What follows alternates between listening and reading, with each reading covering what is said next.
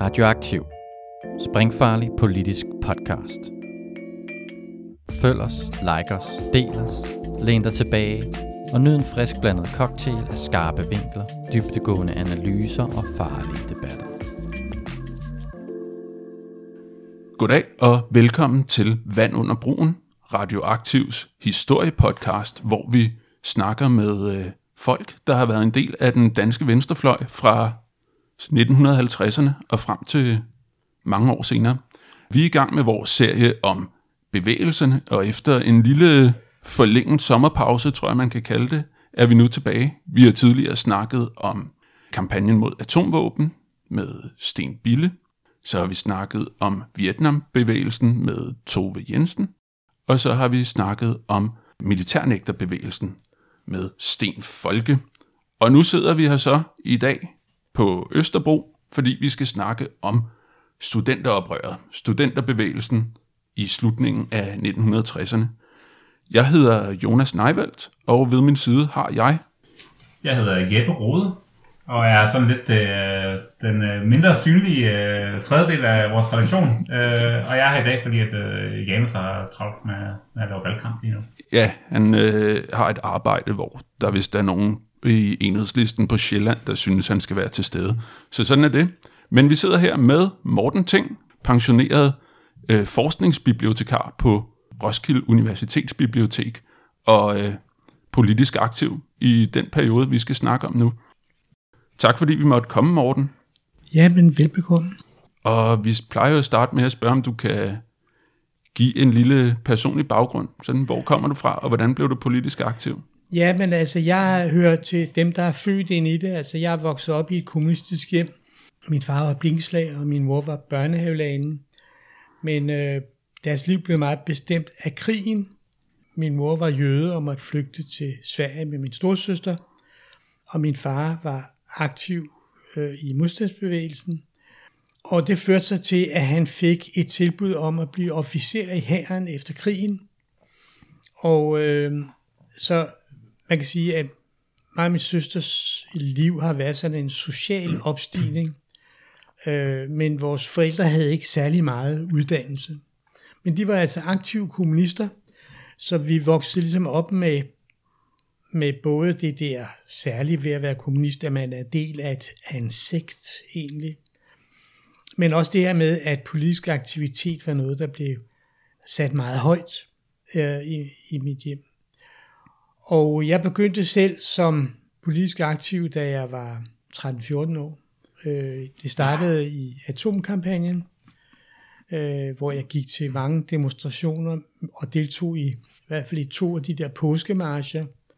Og nogenlunde samtidig blev jeg øh, medlem af øh, Socialistisk Ungdomsforum, øh, SF's ungdomsorganisation, som ligesom var der, hvor jeg lærte om man så må sige, mit eget politiske sprog.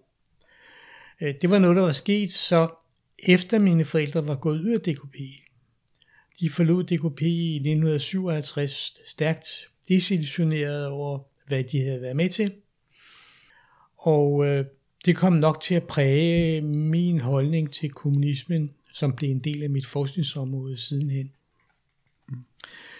Men øh, blandt de mennesker, jeg mødte øh, i SUF. Øh, der var langt de fleste af dem, det var nogen, som gik i gymnasiet. Øh, der var også ganske få andre, øh, som var i lære, men jeg kan ikke huske mere end to-tre stykker. Så på mange måder kan man sige, at øh, historien om studenterbevægelsen starter allerede øh, med SUF i begyndelsen af 60'erne.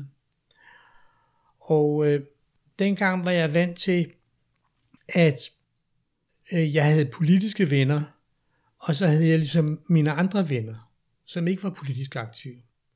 Og når jeg møder nogle af de gamle venner fra gymnasiet, så siger de for eksempel, det var dig, der gjorde os politisk aktive. Det, altså, det var slet ikke en del af den kultur, de havde med sig hjemmefra. Men det var det jo for mig. Det var det, var det mine forældre levede med, og det var det, vi levede. Og så på mange måder så fortsatte det der, kan man kalde det dobbeltliv, da jeg begyndte at læse. Altså, jeg blev student i 64 og besluttede så at læse dansk. Og øh, dansk var dengang et meget, et meget specielt sted, fordi øh, for at blive kendt med i dansk, så skulle man bestå øh, forprøven, og til forprøven skulle man opgive 180 normalsider oldislandsk prosa. Så man skulle simpelthen lære et, et helt nyt sprog. Det mindede ikke om noget.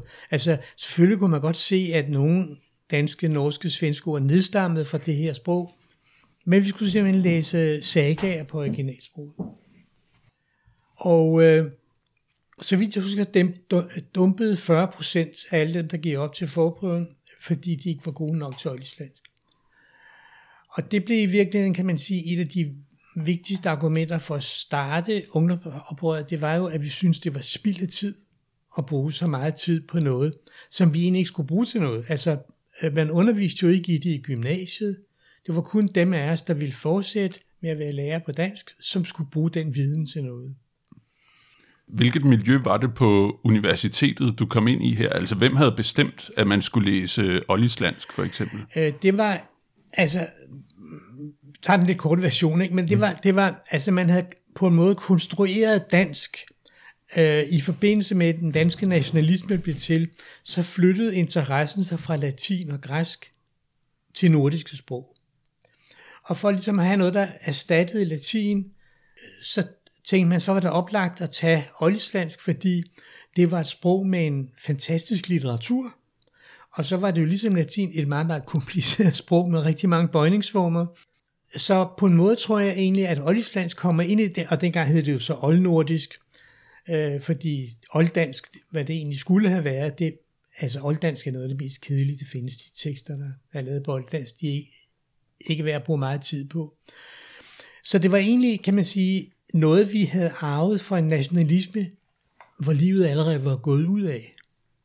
Men altså, dansk var jo, kan man sige, et, et lille sted, selvom der var en hel del studerende, og ingen havde ligesom samlet sig sammen til at sige, skal vi ikke lave noget andet end det?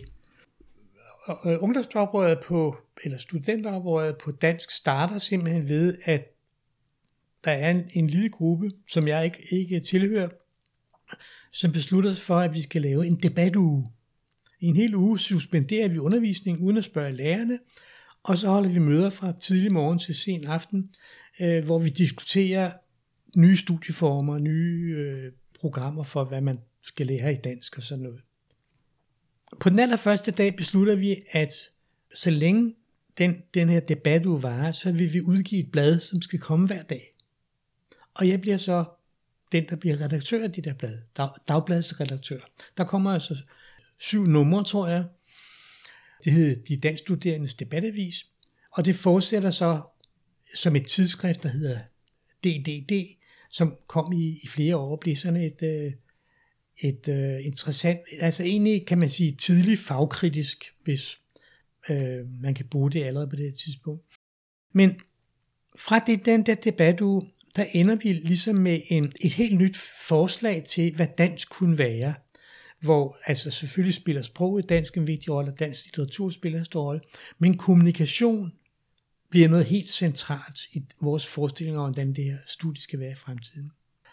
Og øh, da vi så endelig øh, i øh, begyndelsen af 1969 begynder at presse lærerne og blev vi med til universitetsbesættelsen, og øh, vi deltager i samtaler med fra andre fag og så videre. Og det ender simpelthen med, at vi får lavet et helt nyt Altså, olieslag bliver afskaffet som et fag, man skal læse i almindelighed, man skal vælge det til, og det kan man gøre, hvis man vil lave magisterkonferens.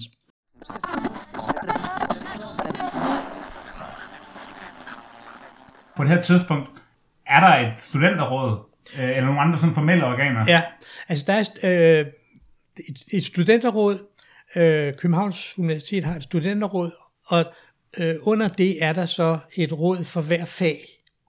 Øh, der, eller i hvert fald for de store fag, et juraråd og sådan. Øh, men udover det, så er der så en samlende organisation for hele landet, som de danskstuderendes øh, fællesråd. Øh, og øh, det var en af mine gamle øh, skolekammerater, Niels Bredstorff, der på det tidspunkt var formand for DSF som bliver lagt mere og mere sådan til venstre, fra det har været sådan et, et systembevarende organ, øh, så bliver det mere og mere aktivt i det, der sker. Det, altså det starter jo sådan set alt sammen med psykologoprøret, som også er i 68, og så udvikler det fra, fra forskellige af de store fag, og så ruller det hen over de følgende år, hvor det ligesom, altså dels retter sig mod studieordningerne, men også retter sig mod undervisningsformerne. En af de ting, vi får gennemført på dansk, det er, at man øh, for at bestå første del, så skal man have taget, øh, nu kan jeg ikke længere huske det, fem eksamener eller sådan noget, men man må selv vælge, hvad det skulle være. Det eneste krav, der var, det var, at man skulle tage kursus i norsk og svensk. Øh, man skulle også have både et litterært og et sprogligt fag. Men derudover kunne man blande sig, man ville, og så tror jeg, man skulle tage seks for at få anden del. Så fra at det var helt nøje fastlagt, hvad alle skulle lære, så var det noget, man selv kunne vælge, og man kunne ligesom selv sige, jamen jeg har tænkt mig at blive dansklærer i gymnasiet, og jeg tror, jeg ville få brug for det her. Og så mm. kunne man sammensætte uddannelse på den måde. Men der skete jo mange ting, også før 68. Ja. Øh, Jeg synes, det er rigtig spændende, hvordan det mm. startede. Jeg for eksempel læst, at øh, der var en demonstration på Københavns Universitet med flere tusind deltagere i 66. Øh, jeg ved ikke, om du kan huske... Jamen, der, huske der, er, jeg- der er jeg ikke hjemme. Der er jeg ude at rejse. Okay. Så øh, altså, jeg, jeg, tager til, jeg tager til Israel øh, 65-66 og bor i en kibbutz. Det, det var sådan en del af, skal man sige, stilen inden for SUF. Det var, der var, altså Jugoslavien var no, noget, vi identificerede os med, og så de israelske kibbutzer. Så det var sådan en, en drøm, jeg havde. Mm. Øh, så der, der, er jeg ikke, der er jeg, var jeg ikke hjemme. okay. Så Hvornår vender du tilbage til Københavns Universitet så? det gør jeg så øh, med, med start øh, efteråret 66. Kan du mærke, der, kan du mærke, der er sket noget? Altså, der er noget, der er ved at ændre sig? Eller? Altså det, det, det, som jeg mærker det først ved, det er, at fra at jeg ligesom har levet det her dobbeltliv med, at jeg havde mine politiske venner, og så havde jeg mine rigtige venner, så smelter de to ting sammen. Der er mange flere af mine, om så må sige, rigtige venner, som melder sig ind i SUF. Men der er også mange af dem, jeg møder i SUF, som bliver mine venner. Det er ligesom om, at, at der, der opstår egentlig en politisk kultur, som ikke er en outsiderkultur, men som øh, dækker meget bredere blandt øh, unge mennesker. Og øh, nu snakker vi om, om både om ungdomsoprøret og studenteroprøret, men man skal huske, at det var ikke bare på universiteterne, der var oprør, der var også mange andre uddannelser, hvor der var oprør. Øh, og unge dengang havde jo forskellige ting til fælles, som var øh, centralt for deres identitet. En af de vigtigste ting var musik. Musik spillede jo en kæmpe rolle som Beatmusik. Ja, eller det hed jo først, ja, Pigtråd. beat eller rock, pigtråd, sådan, ikke? Og der var forskellige steder i København, man kunne høre det live og sådan noget, men ellers var der meget det her med for plader, ikke? Og, og øh, vi var en hel generation, der investerede i ordentlige gramofoner og højtalere og forstærkere og sådan noget, ikke? Øhm, men udover det, så var det så også det der med at komme ud og danse. Danse var også en del af, af den der kultur. Så jeg vil sige, inden det ligesom blev politisk sprængfarligt, så var der egentlig mange tendenser, og så ja, at drengene begyndte at få langt hår. Mm. Altså, og man begyndte at gå i noget andet tøj, end man havde gjort i gymnasiet og sådan noget. Så jeg tror, inden der ligesom kom politik i det, så var der træk til en eller anden form for fælleskultur, som de voksne ikke brød sig om. Mm. Øh, og altså, jeg husker mest det der med, hvornår det blev øh, vigtigt på, på studiet. Det var fra debatugen, som fandt sted i efteråret 68. Men det er klart, op til den, der var der jo nogen, der satte det i scene. Og øh, den ene af dem øh, er en af mine meget nære venner i dag, en, en fyr, der hedder Hans Erik Aflund Fransen, øh, som var en bondedreng fra landet, og jeg havde aldrig mødt nogen bondedreng før. Øh, og, jeg, og jeg synes, det var, altså på en måde, så synes jeg pludselig, at det der med, at der var en stor gruppe blandt mine medstuderende, som havde det til fælles med mig, at de kom udefra. At de havde ikke ligesom den der dannelse med sig hjemmefra. Og det, det var også Hans Eriks baggrund. Øh, men han var frem for alt også et organisatorisk talent, og det var ham, der fik den her idé med debatugen og gik rundt på alle holdene og forklarede, at det her skulle vi gøre, og, og så videre. Og det kom så op at stå. Men hvordan, øh, hvordan kommer vi fra øh, debatuger til øh, universitetsbesættelser?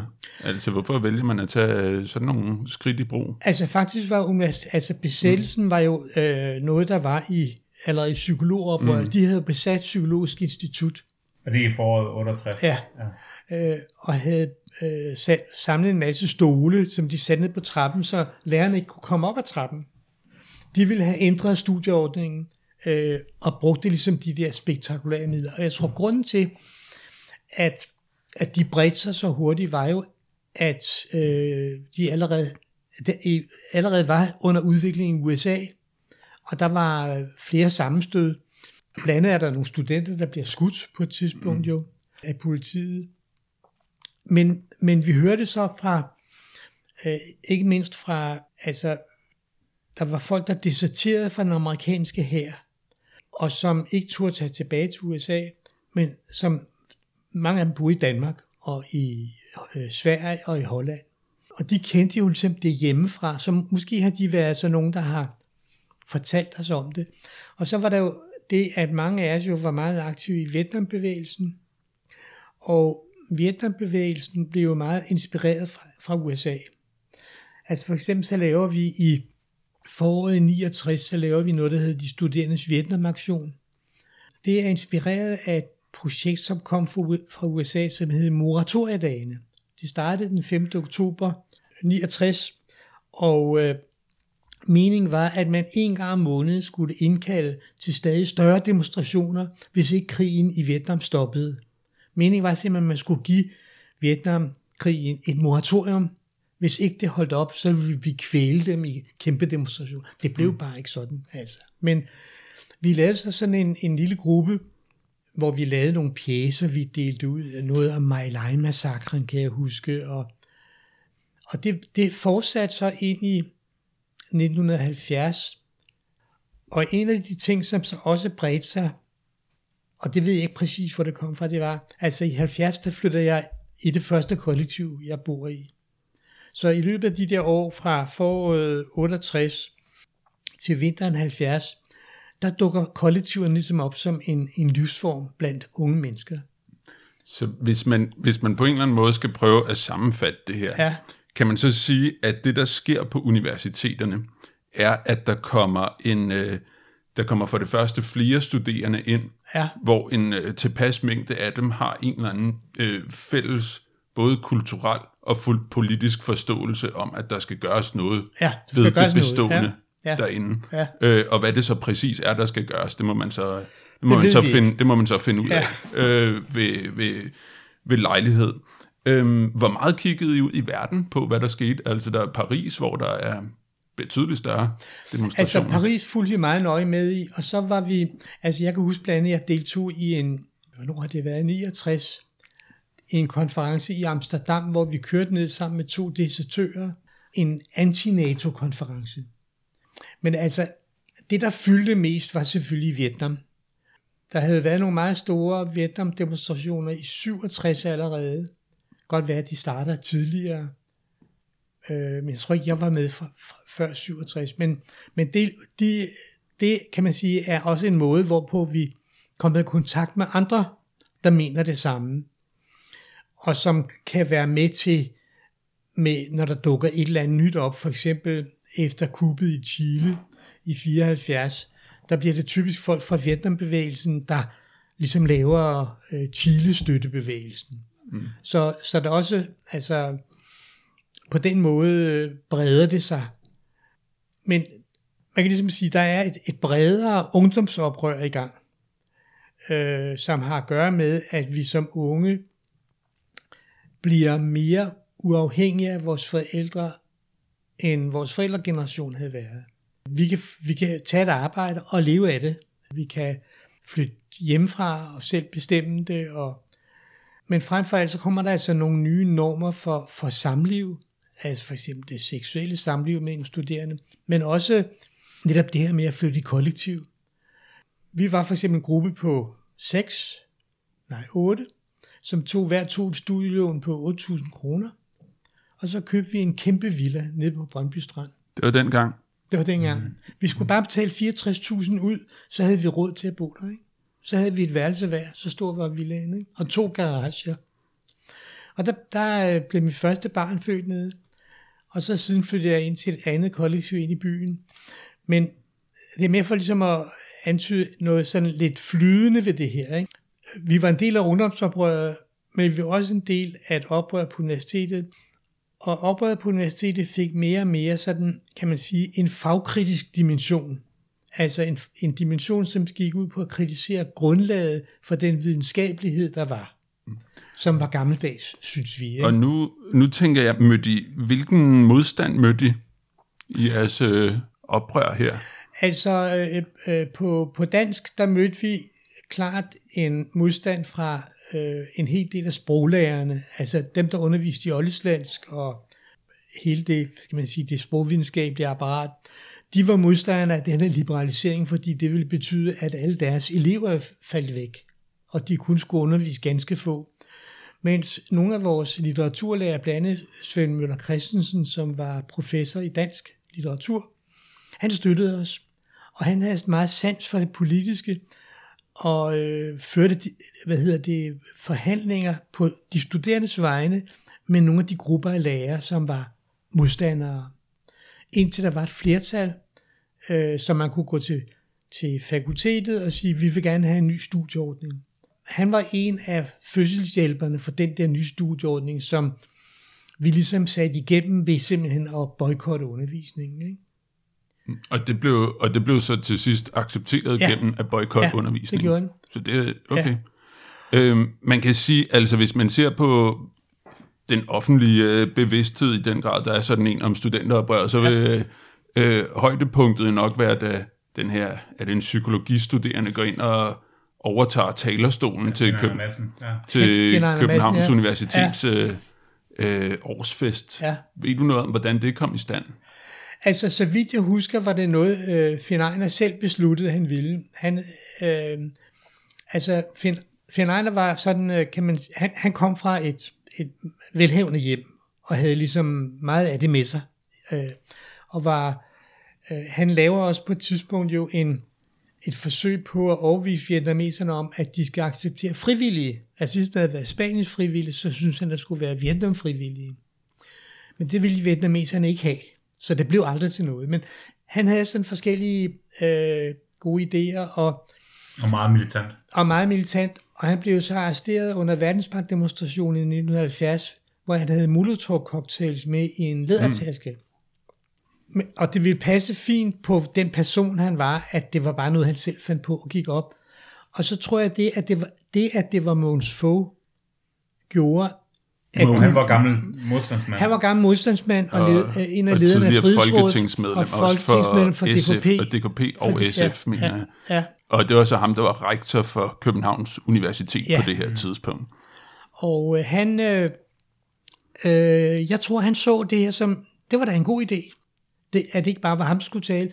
Så han gjorde plads til, at Finn Arne kunne stå ved siden af ham og holde sin tale. Og sidenhen var der jo Rødstrømpe, der gjorde det samme. Hmm. Øh, altså nogle år senere, det har været i 71 eller sådan noget. Ikke? Så det blev ligesom øh, en idé, der, der kunne, der kunne øh, bruges til andre situationer også. Da vi besatte universitetet, kan det have været i 71 måske? Vi besætter øh, hovedbygningen på Frueplads, og øh, nogle af os har på forhånd snakket om, at øh, når nu vi er derinde alle sammen, øh, så gælder det om at komme i arkiverne. En af de ting, vi var interesseret i, det var jo, at de kinesiske studerende havde jo op, opdaget, at efterretningsvæsenet havde en lyttestation, som lå i kælderen under øh, Østasiatisk Institut, som lå i Kejsergade, der forbinder Skinnergade med, øh, med, høj, den der lille plads, hvad hedder den? Ja. Gråbrødretorv. Gråbrødretorv. Fordi de opdagede, at ned fra kælderen kom der altid mænd i pæne jakkesæt op og skulle op på tissingården. Og de synes, de var underlige.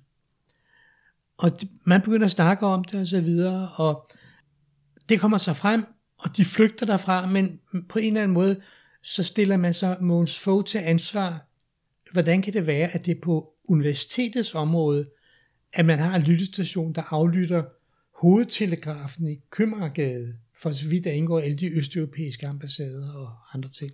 Vi tænker, det vil vi gerne se.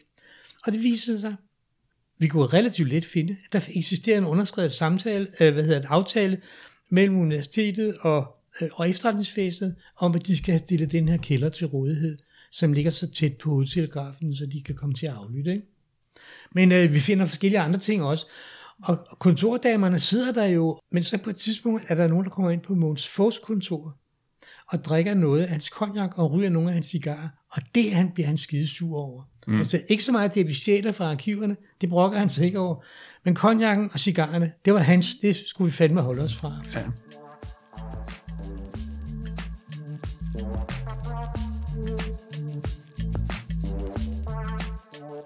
Nu nævnte du, at I besat universitetet. Ja. Øh, sådan en aktion som den, blev den organiseret gennem øh, studenterrådet, eller gennem åbne møder, eller gennem lukkede vennegrupper?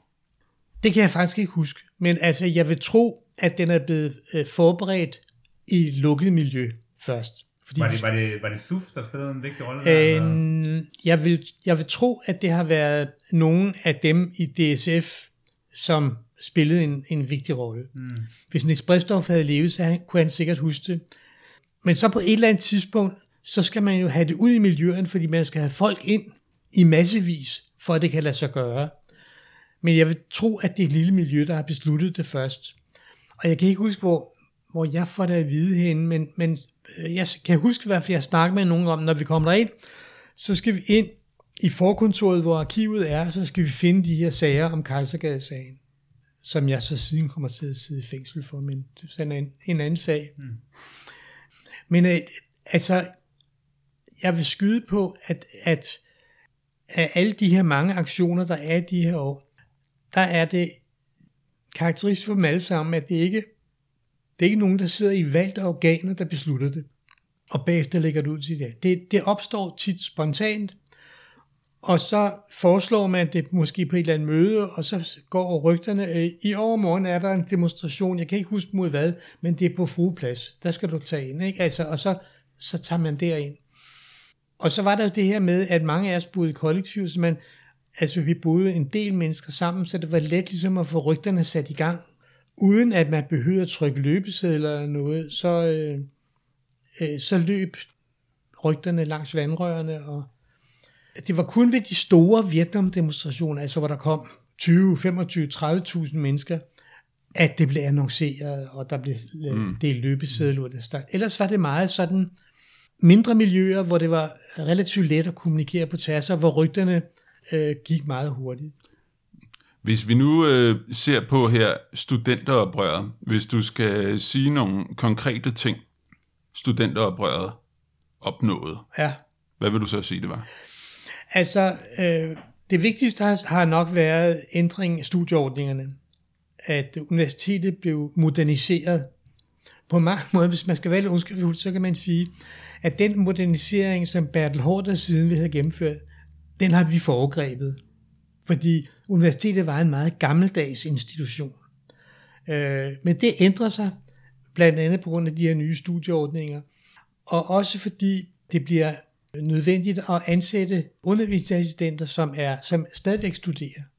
Folk behøvede ikke at være færdige for at få sådan et, det var timelønnet job, og, og det betød jo, at der var mange, der fik lærererfaringer, mens de selv læste. Og derfor også introduceret måske nye undervisningsformer med åben diskussion i klasserne og øh, gruppearbejde og hvad det nu ellers kunne være. Ikke? Altså, jeg havde prøvet at undervise ganske lidt i en gymnasieklasse, inden jeg blev kastet ud og undervise på universitetet første gang. Og så opdagede jeg pludselig, at der var mange ting, som mine lærer aldrig gjorde. Øh, for eksempel at diskutere i klassen, hvad, hvad, hvad skal vi bruge timerne til? Ikke? Øh, jeg kan huske, vi havde en, en lærer, som var altså sådan lidt gammeldags type, sådan lidt, øh, lidt højrøvet, sådan lidt akademisk højrøvet. Og vi prøvede at se meget om ham, så vi holdt et møde, og så besluttede vi, at vi ville sige til ham, at øh, enten kunne han blive helt væk fra sine timer, men så kunne han ikke få nogen løn. Eller også kunne han sætte sig ned bag og så ville vi overtage undervisningen. Altså, det var også sådan noget, der... Altså, vi havde fået en eller anden form for selvtillid øh, til, hvad vi kunne, og hvad der kunne lade sig gøre i løbet af 68-69, som gjorde, at de første år i 70'erne blev meget mere sådan pædagogisk eksperimenterende.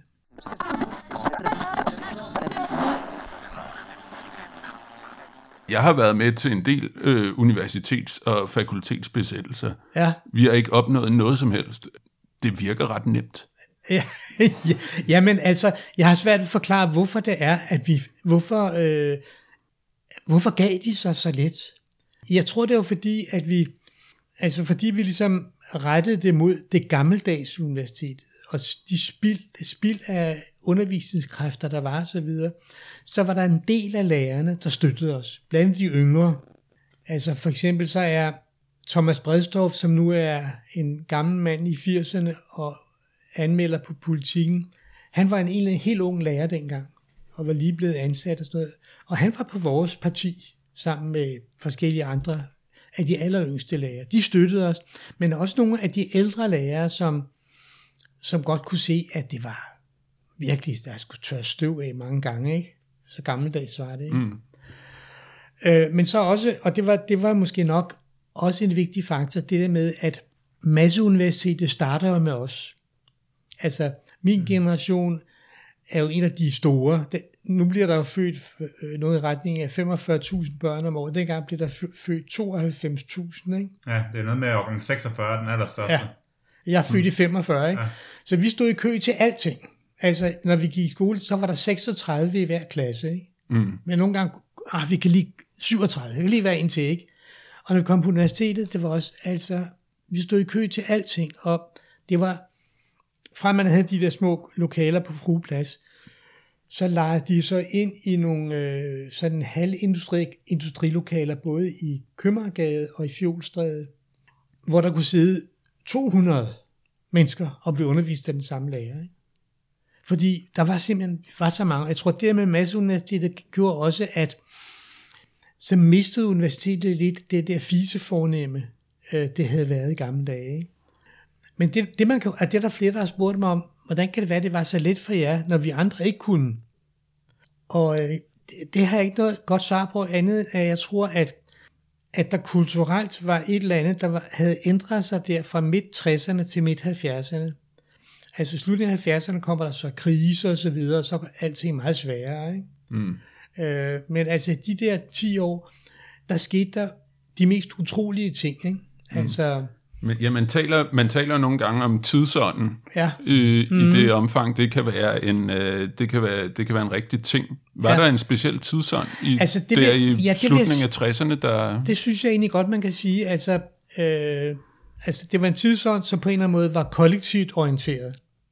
Den var ikke, altså hvor det gamle universitet var individuelt orienteret, men det handlede om ens egen karriere og planlægning af ens kommende liv osv. Så, så bestod det her mere i kollektiv eller fællesskabsting.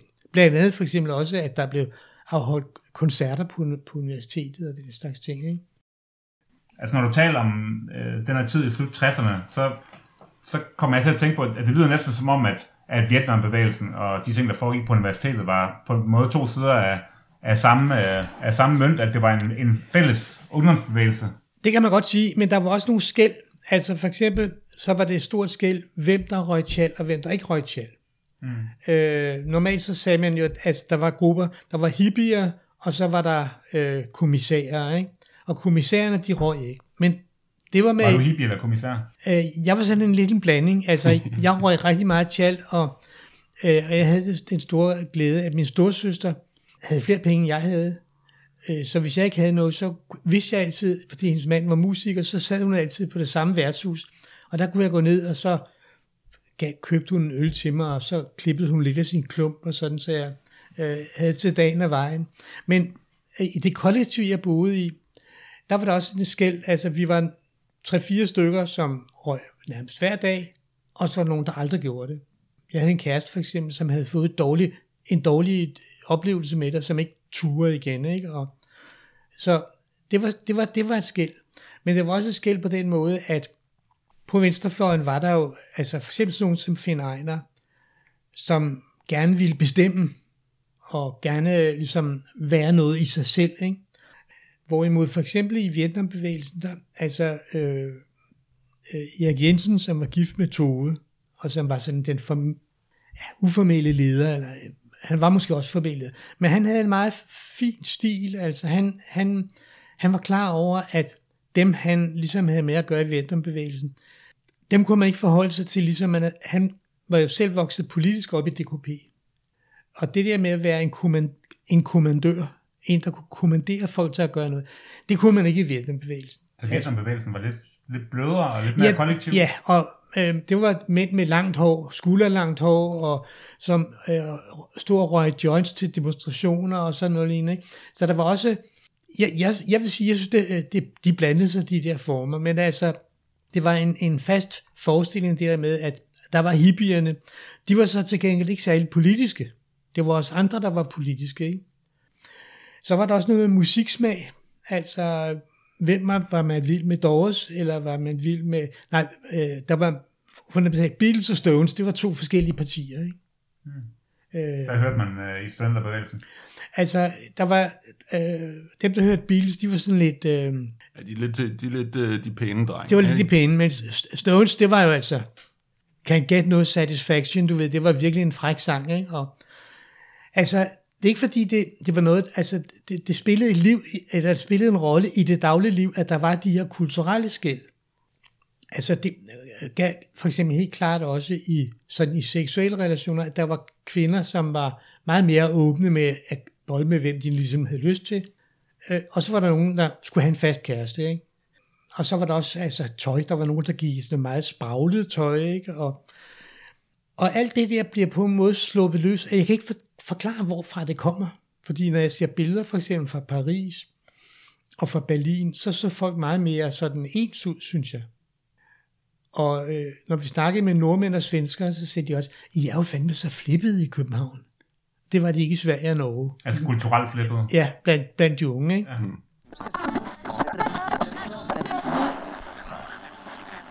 Spillede ungdomspartierne nogen rolle i studenteroprøret, altså uh, SUF, som du var medlem af, ja. eller DKU eller andre? Altså, DKU øh, kommer egentlig først til at spille en rolle efter afstemningen om, øh, om EU i 72. Okay. Øh, der er de meget, sådan meget øh, fokuseret og laver et enormt dygtigt arbejde. Men altså SUF og så øh, RSF, som er Revolutionære Socialisters Forbund, ja. som var trotskister, ikke? Jo, og som egentlig er en, for, en fortsættelse af det gamle SUF. Mm. Og hvad er der mere af... Ja, så, er der, så, så kommer VS jo. Så kommer VS, og VS spiller også en stor rolle. Men så er der også jo forskellige andre, altså for eksempel de studerendes Vietnamaktion, og Vietnambevægelsen, og Chile-komiteen, og alle mulige midlertidige bevægelser, som spiller en rolle.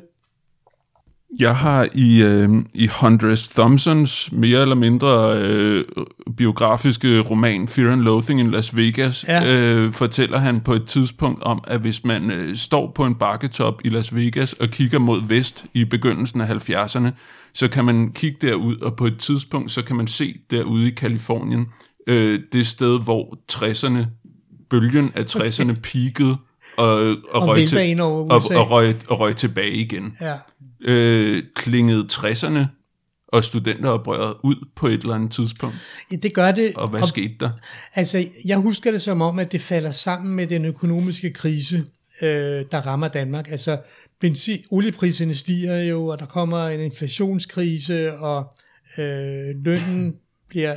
Altså, altså det her i 73, ikke? Ja, ja. og det, det bliver kun værre i løbet af 70'erne. Så, så det, det mærker vi, og det bliver, det bliver meget sværere også at få lavet ændringer på universiteterne. Så det centrale periode er jo fra 68 til 73. Ikke? Mm. Det er ikke nogen lang periode, men der er kan man sige, nogle arbejdsformer, som, øh, som fortsætter. Altså, for eksempel så, de, de pjæser, vi lavede i de studerendes Vietnamaktion, det var nogen, vi selv kunne lave. Så skrev vi dem på skrivemaskinen, og så blev de affotograferet, og så kunne man altså enormt billigt lave tryksager. Ikke? Hvor i gamle dage, der skulle man til en bogtrykker, det var skide dyrt, og øh, man havde altid trykt, trykt for mange. Ikke? Vi kunne selv lave plakater. Meget, meget ofte var det, altså der var mange øh, kendte kunstnere, som tilbyder at lave plakater øh, for grupperne og sådan noget, øh, hvor de så lavede enten som offset eller som linoleumstryk. Mange, altså Bjørn Nørgaard og ja, jeg husker, hvad de alle sammen med, som, som simpelthen øh, stillede sig til rådighed som øh, nogen, der lavede gode, smukke og billige plakater. Ikke? Men altså, der sker jo også det, at når vi når hen til, øh, jeg bliver færdig på universitetet i 74, der er mit øh, første barn to år gammel. Altså det der med, at vi bliver ældre og får børn og får fast arbejde, ændrer jo fundamentalt ved en ungdoms, ungdomskultur, hvor man kun har midlertidigt arbejde til lige at tjene til vejen, øh, øh, og hvor man i stedet for ligesom skal møde på arbejde, eller man skal skrive speciale, eller man skal hente et barn i børnehave. Og så. Altså, det ændrer helt fundamentalt. Og så kommer der ligesom en ny bølge først med, med besætterne, en ny ungdomsbølge, og de autonome, og sådan, der kommer sådan som hen ad vejen efter os andre grupper, som også er rene ungdomsgrupper, som ikke har lavet familie og fået arbejde endnu. Jeg ved, at du, øh, du øh, var redaktør på øh, et blad, der hedder Politisk Revy. Ja. Øh, hvilken rolle spillede det i øh, studenterbevægelsen? Altså Politisk Revy var ligesom et blad, lidt ligesom VS var, blad, var parti for alle dem, der ikke var trotskister og maoister, så var Politisk Revy et blad på samme måde. Og vi prøvede ligesom at holde det fri af de forskellige mange små grupper, der var, ved at kræve, at folk skulle melde sig ud af de organisationer, de var medlemmer af. Mm. Øh, så jeg melder mig ud af VS i 72, og jeg er der fra, jeg kommer ind i 69 og sidder der til 82. Og, der, og det er meget skægt, fordi da jeg kommer ind, der er Bente Hansen en redaktør. Og hun er virkelig redaktør med stort R. Men da hun træder ud, og det tror jeg, hun gør i 71 eller sådan noget, så laver vi en kollektiv redaktion, hvor der ikke er nogen, der leder det, hvor man altså i værste fald stemmer om det, eller prøver at overbevise hinanden. Det er meget, det er meget, der er redaktionsmøder er meget sådan diskussionsmøder, hvor man har et eller andet udkast til en leder, for eksempel, som man så diskuterer. Ikke? Så det kollektive spil var, blev, blev ligesom sådan en, en model, som kunne bruges alle steder. Så efter, øh, efter studenteroprøret, så var det til politisk revy. Var Politisk Revy, du, ja. Du gik videre til. Ja, Og så, og så stoppede du så i, øh, du havde været medlem af VS i 1902, indtil 1972, 72, ja. og så har du ikke været medlem af nej, ikke et noget parti. sidenhen. Hvor har du, hvad er din opfattelse, hvor gik de andre øh, studenter, ungdomsoprørere hen rent politisk? Altså, øh, jeg vil tro, at, at mange gik ind i øh, VS, og jeg vil tro, at VS øh, adskilte sig fra for eksempel DKP ved at være i høj grad et studenterparti, i hvert fald i begyndelsen. Efterhånden, når vi når frem i, til 80'erne og sådan så tror jeg, at, at det også har ændret sig, fordi mange af dem jo netop altså øh, fik familie og arbejde og begyndte at leve et andet liv end studenterlivet. Ikke? Men altså, jeg vil tro, at øh, rigtig mange gik ind i, i VS, og så tror jeg, at rigtig mange kvinder gik ind i Rødstrømbevægelsen. Altså, Rødstrømbevægelsen udgiver jo et blad, der hedder Kvinder, som nok er det største blad, øh, Venstrefløjen har udgivet. De, jeg tror, de, de kom i over 10.000 eksemplarer, mens Politisk Revy kom i, da det var størst i 4.500. Ikke? Det var ikke, så det var ikke store, Nej, nej. store oplag, vi lavede.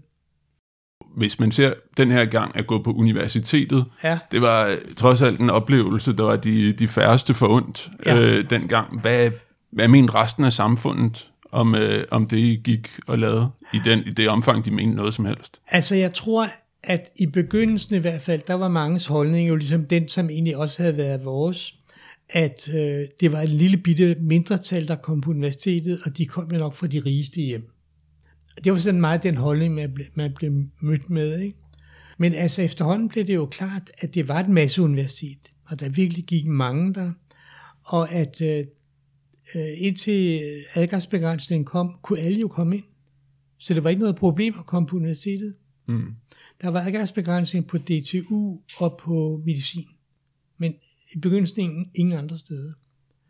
Så jeg tror også, at holdningen til studerende har ændret sig i løbet af de første år af 70'erne. Men altså, stadigvæk var det jo studenteroprøret en lille del af, af ungdomsoprøret. Ikke? Mm. Der var mange andre steder, hvor der også foregik noget, altså på teknisk skole og på, altså der var mange uddannelsesinstitutioner. Hvad med, altså der var jo også et andet universitet i Danmark, nemlig i Aarhus. Øh, Ja.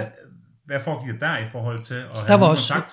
Der var også øh, et, et meget stærkt ungdomsoprør, og det var, og det, var- det, det var meget fra Aarhus, at fagkritikken bredte sig. Altså de var meget orienteret mod det her med at kritisere det videnskabelige grundlag for undervisningen.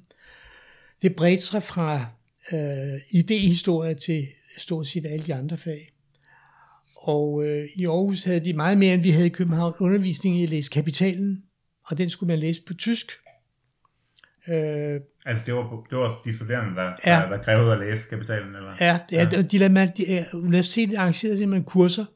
Men det var vel et resultat af, af oprøret? Ja, eller? det var det. Og øh, der var også en meget stærk kollektiv bevægelse i Aarhus. Var der noget samarbejde mellem øh, Øh, ja, øh, ja, det var der sådan set. Altså, også på den måde, at der var nogen, der søgte til Aarhus, fordi de gerne ville gå læse idehistorie derovre, som var mere spændende end filosofi i København. Men også på den måde, at når vi arrangerede, øh, for eksempel så havde vi et, på dansk i København, havde vi et samarbejde med både dansk og litteraturvidenskab i Aarhus, og lavede nogle gange fælles møder, konferencer, eller sådan, hvor vi diskuterede, hvilke projekter lavede vi. Altså jeg for eksempel husker, at på litteraturvidenskab i Aarhus, hvor de havde en, en professor, der hed øh, Johan Fjord Jensen, der lavede de en bog, der udkom, så var en analyse af søndags BT. En hel årgang af søndags BT havde de analyseret og skrevet en bog om. Øh, som ligesom var, kan man sige, en bestemt retning, altså på det her med kommunikation, som vi synes var enormt spændende dengang. Det udsprang lidt af, kan man sige, at vi måske tænkte, at skønlitteratur er en, en elitebeskæftigelse. Det var, det var ikke helt rigtigt, fordi øh, mange almindelige mennesker læste jo, hvad hedder det, spændingsromaner og mm. øh, kriminalromaner og den slags ting. Porno blev jo mere almindelig at læse, som en slags specialiseret øh, skønlitteratur også. Ikke? Og jeg tror, det var der, at det udsprang så, at vi tænkte, jamen så kunne man bruge det, vi kunne til at, at analysere kommunikation, samfundsmæssig kommunikation. Og det var ligesom det, de havde gjort med den der undersøgelse. Øh, jeg kan blandt andet huske, at jeg gik på et hold, hvor vi, blandet, hvor vi lavede undersøgelser af aviser på forskellige tidspunkter i historien, hvor vi gik ned og så, hvordan havde man konciperet en avis i 1870 og 1920 og i 1945 og så ligesom, hvordan de moderne aviser blev til. Så der var sådan noget, noget samarbejde, men frem for alt tror jeg, at vi lærte hinanden at kende. Øh, altså, jeg kendte mange af de der folk fra, fra Aarhus, og det må vel være, fordi vi har haft, været til fællesmøder sammen, eller altså i Aarhus, der havde de noget, der hed øh, fag, Fagfronten, som var øh, et alternativ, en alternativ organisering til øh, studenterrådet, som organiserede det fagkritiske miljø. Og den, øh, det kan jeg huske, det, be- det så vi på med misundelige øjne herovre.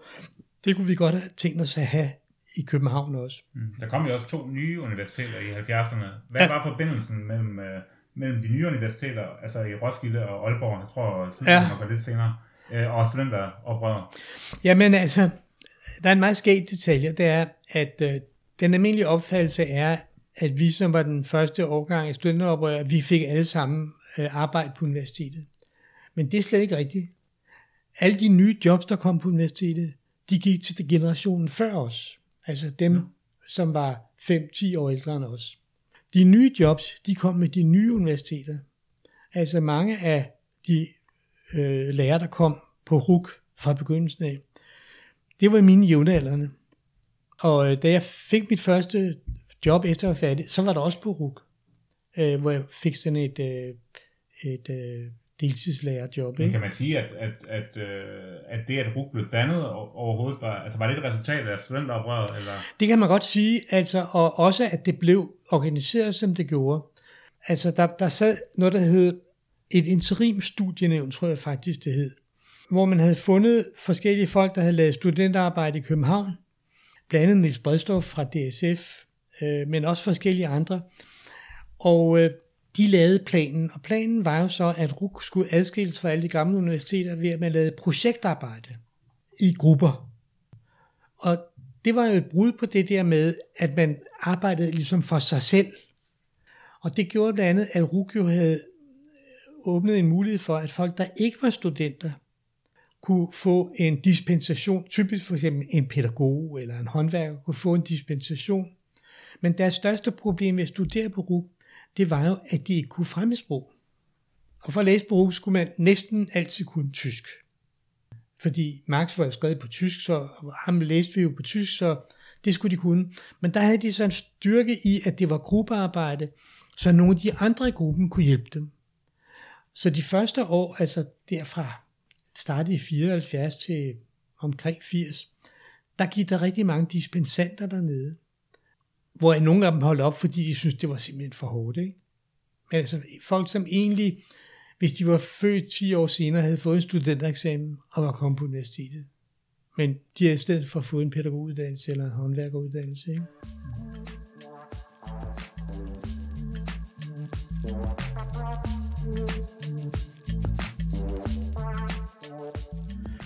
Hvis øh, vi springer lidt frem i tiden, øh, hvis du så skal kigge på studenteroprøret, eller ungdomsoprøret ja. måske endda, her i dag, hvad vil du så sige er det største, det op, har opnået i samfundet? Jeg synes, at når jeg ser tilbage, så har der været forskellige, forskellige oprør gennem tiden. Altså, altså typisk besætterne, øh, de autonome og forskellige generationer frem. Så der har været øh, nogen, som ligesom har forsøgt at, at reformulere dem, eller med øh, formulere en anden strategi, for eksempel det her med at besætte huse, eller sådan noget. Så jeg synes egentlig, når jeg ser tilbage, at det har sådan set været der hele tiden. Det har været meget forskelligt, hvor stort det har været. Det har også været meget forskelligt, hvilken støtte man har fået. Altså Københavns Kommune støtter jo på et tidspunkt ved at stille huse til rådighed for sådan en ungdomsbevægelse. Hvad vi ikke, hvad vi ikke fik dengang.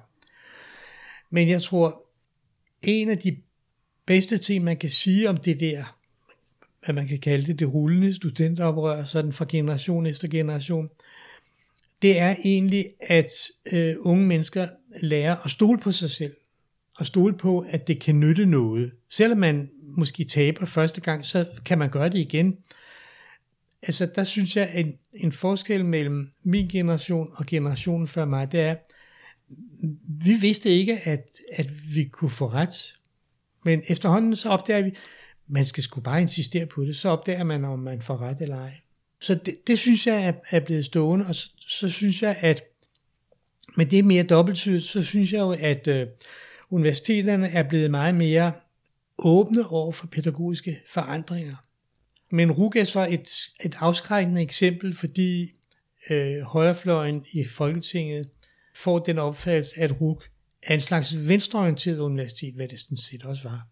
Og derfor ødelægger de det, og ødelægger en del af, af de pædagogiske landvindinger, man har fået med øh, projektarbejdet og så videre.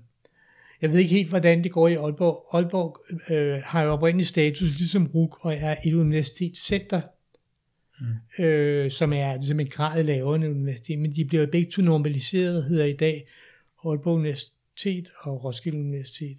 Mm. Er det på tide, vi får et nyt ungdomsoprør? Det synes jeg altid, man kan anbefale. Altså, og, og, og som jeg ligesom antydede før, så synes jeg, at det, altså, der er ligesom to sider af det. Det, ene er jo, hvad det betyder for unge menneskers tro på, at de kan ændre noget ved verden. Men at det også ændrer noget ved deres liv, at de får de der politiske oplevelser. Og det er klart, det har jo ikke selvfølgelig haft det omfang, som det havde der fra 68 til 73. Men til gengæld er der jo øh, sket mange andre ting, som man kan takke øh, øh, unge mennesker for. Og, og, og frem for alt, så synes jeg jo, når man ser på ungdoms, min, min kone for eksempel været gymnasielærer, når man ligesom hører, hvordan det er på gymnasierne, så har det adskilt, så adskilt sig meget fra da jeg gik i gymnasiet tilbage i 60'ernes begyndelse, hvor det ligesom var det der med, at det var min uddannelse. Det var mig, der skulle tænke på min fremtid. Og man skulle ikke hjælpe hinanden. Sådan er det ikke i dag. Det er helt tydeligt, at øh, det, det er blevet meget mere almindeligt, at det er noget, hvor man kan hjælpe hinanden og få brug for øh, kammeratlig øh, hjælp. Og det tror jeg er sådan en, et, langtids, et langtidsperspektiv i det her. Det er, at det, det er ikke institutionerne eller politikerne, der laver institu- institutionerne. De bliver faktisk til i et samvirke med dem, som det går ud over, om jeg så må sige. Mm. Det synes jeg er en, en, en god ting, som øh, stammer fra den gang. Så ser på venstrefløjen i dag Ja, og dengang. Ja. Hvordan vil man så sammenligne det? Er der noget, der er værre eller bedre dengang? Kan man måske lære noget af, hvordan det, det Altså, gik dengang? Det er absolut en fordel, at der ikke er så mange organisationer. Altså dengang var der altså et hav af små grupper, der mente, at de var det revolutionære parti, der skulle leve den, lede den kommende revolution. Men dels så måtte vi jo se i øjnene, at det blev ikke til nogen revolution, og dels øh, blev antallet af organisationer meget øh, færre. Der synes jeg, man må sige, at øh, enhedslisten, altså hvis nogen havde spurgt mig i begyndelsen af, eller slutningen af 80'erne, om jeg kunne se sådan et parti fremme, hvor VS og DKP skulle sammen med maoisterne og trotskisterne skulle lave et parti, så man så ville sige, det sker aldrig. Men det skete faktisk. Hvad der er mere underligt er, at så vidt jeg ved, så kom initiativet altså fra VS side. Og på mange måder må man, må man jo sige, at øh, enhedslisten har klaret nogle sider af venstrefløjsarbejdet rigtig godt. For eksempel er der lige nu en diskussion. Lasse Ellegaard, som redaktør på Information, har mm. ytret sig imod de mange kvinder, der har været ledere. Jeg synes, det er fantastisk, at det har kunne lade sig gøre, at man inden for sådan en organisation har kunnet altså, øh, uddanne så mange kvindelige ledere, som øh, enhedslisten har gjort. Og det tror jeg kun har gjort, fordi det har været en bevidst politik. Jeg ved det ikke, for jeg er jo ikke selv medlem, men altså... Så nogle af siderne, synes jeg, absolut er meget bedre. Noget af det, som jeg måske kan savne, det er, at noget af det, vi var rimelig gode til, mange af os, det var jo teoretiske diskussioner. Og øh, som jeg ser den øjeblikkelige situation, så er vores største problem, det er jo den grønne omstilling. At der er alt for mange, som tror på, at den grønne omstilling, det er bare en lille krusdulle i historien, og så kan alting fortsætte. Men i virkeligheden, siden denne diskussion startede i 72 med Limits to Growth, der har dem, der ved noget om det, har sagt, vi kan ikke fortsætte med et samfund med vækst. Og et samfund uden vækst er ikke et kapitalistisk samfund.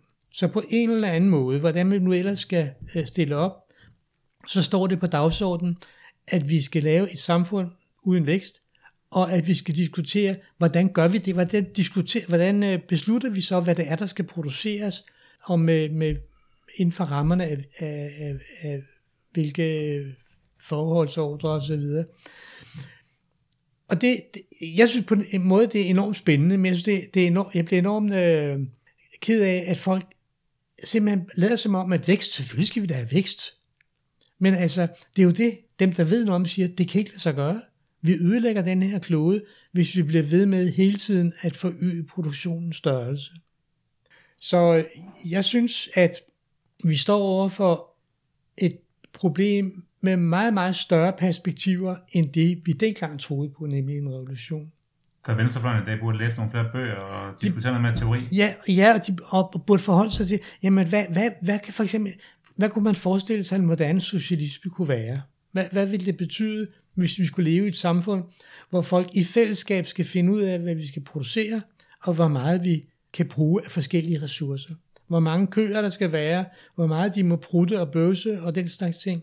Altså det vil jo være, politisk set ville det jo være en helt ny øh, kultur for os. Ikke? Vi er vant til, at vi vælger nogen, der beslutter det ved flertal. Jeg ved ikke, måske skal man forestille sig, at det skal være noget, der lægges ud i samfundet til diskussion. Eller...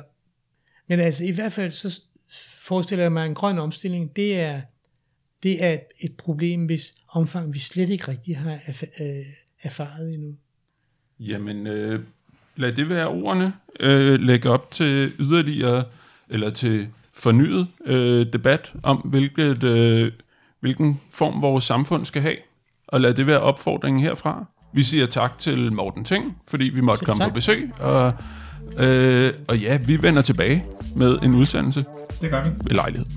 Vi ses. Hej.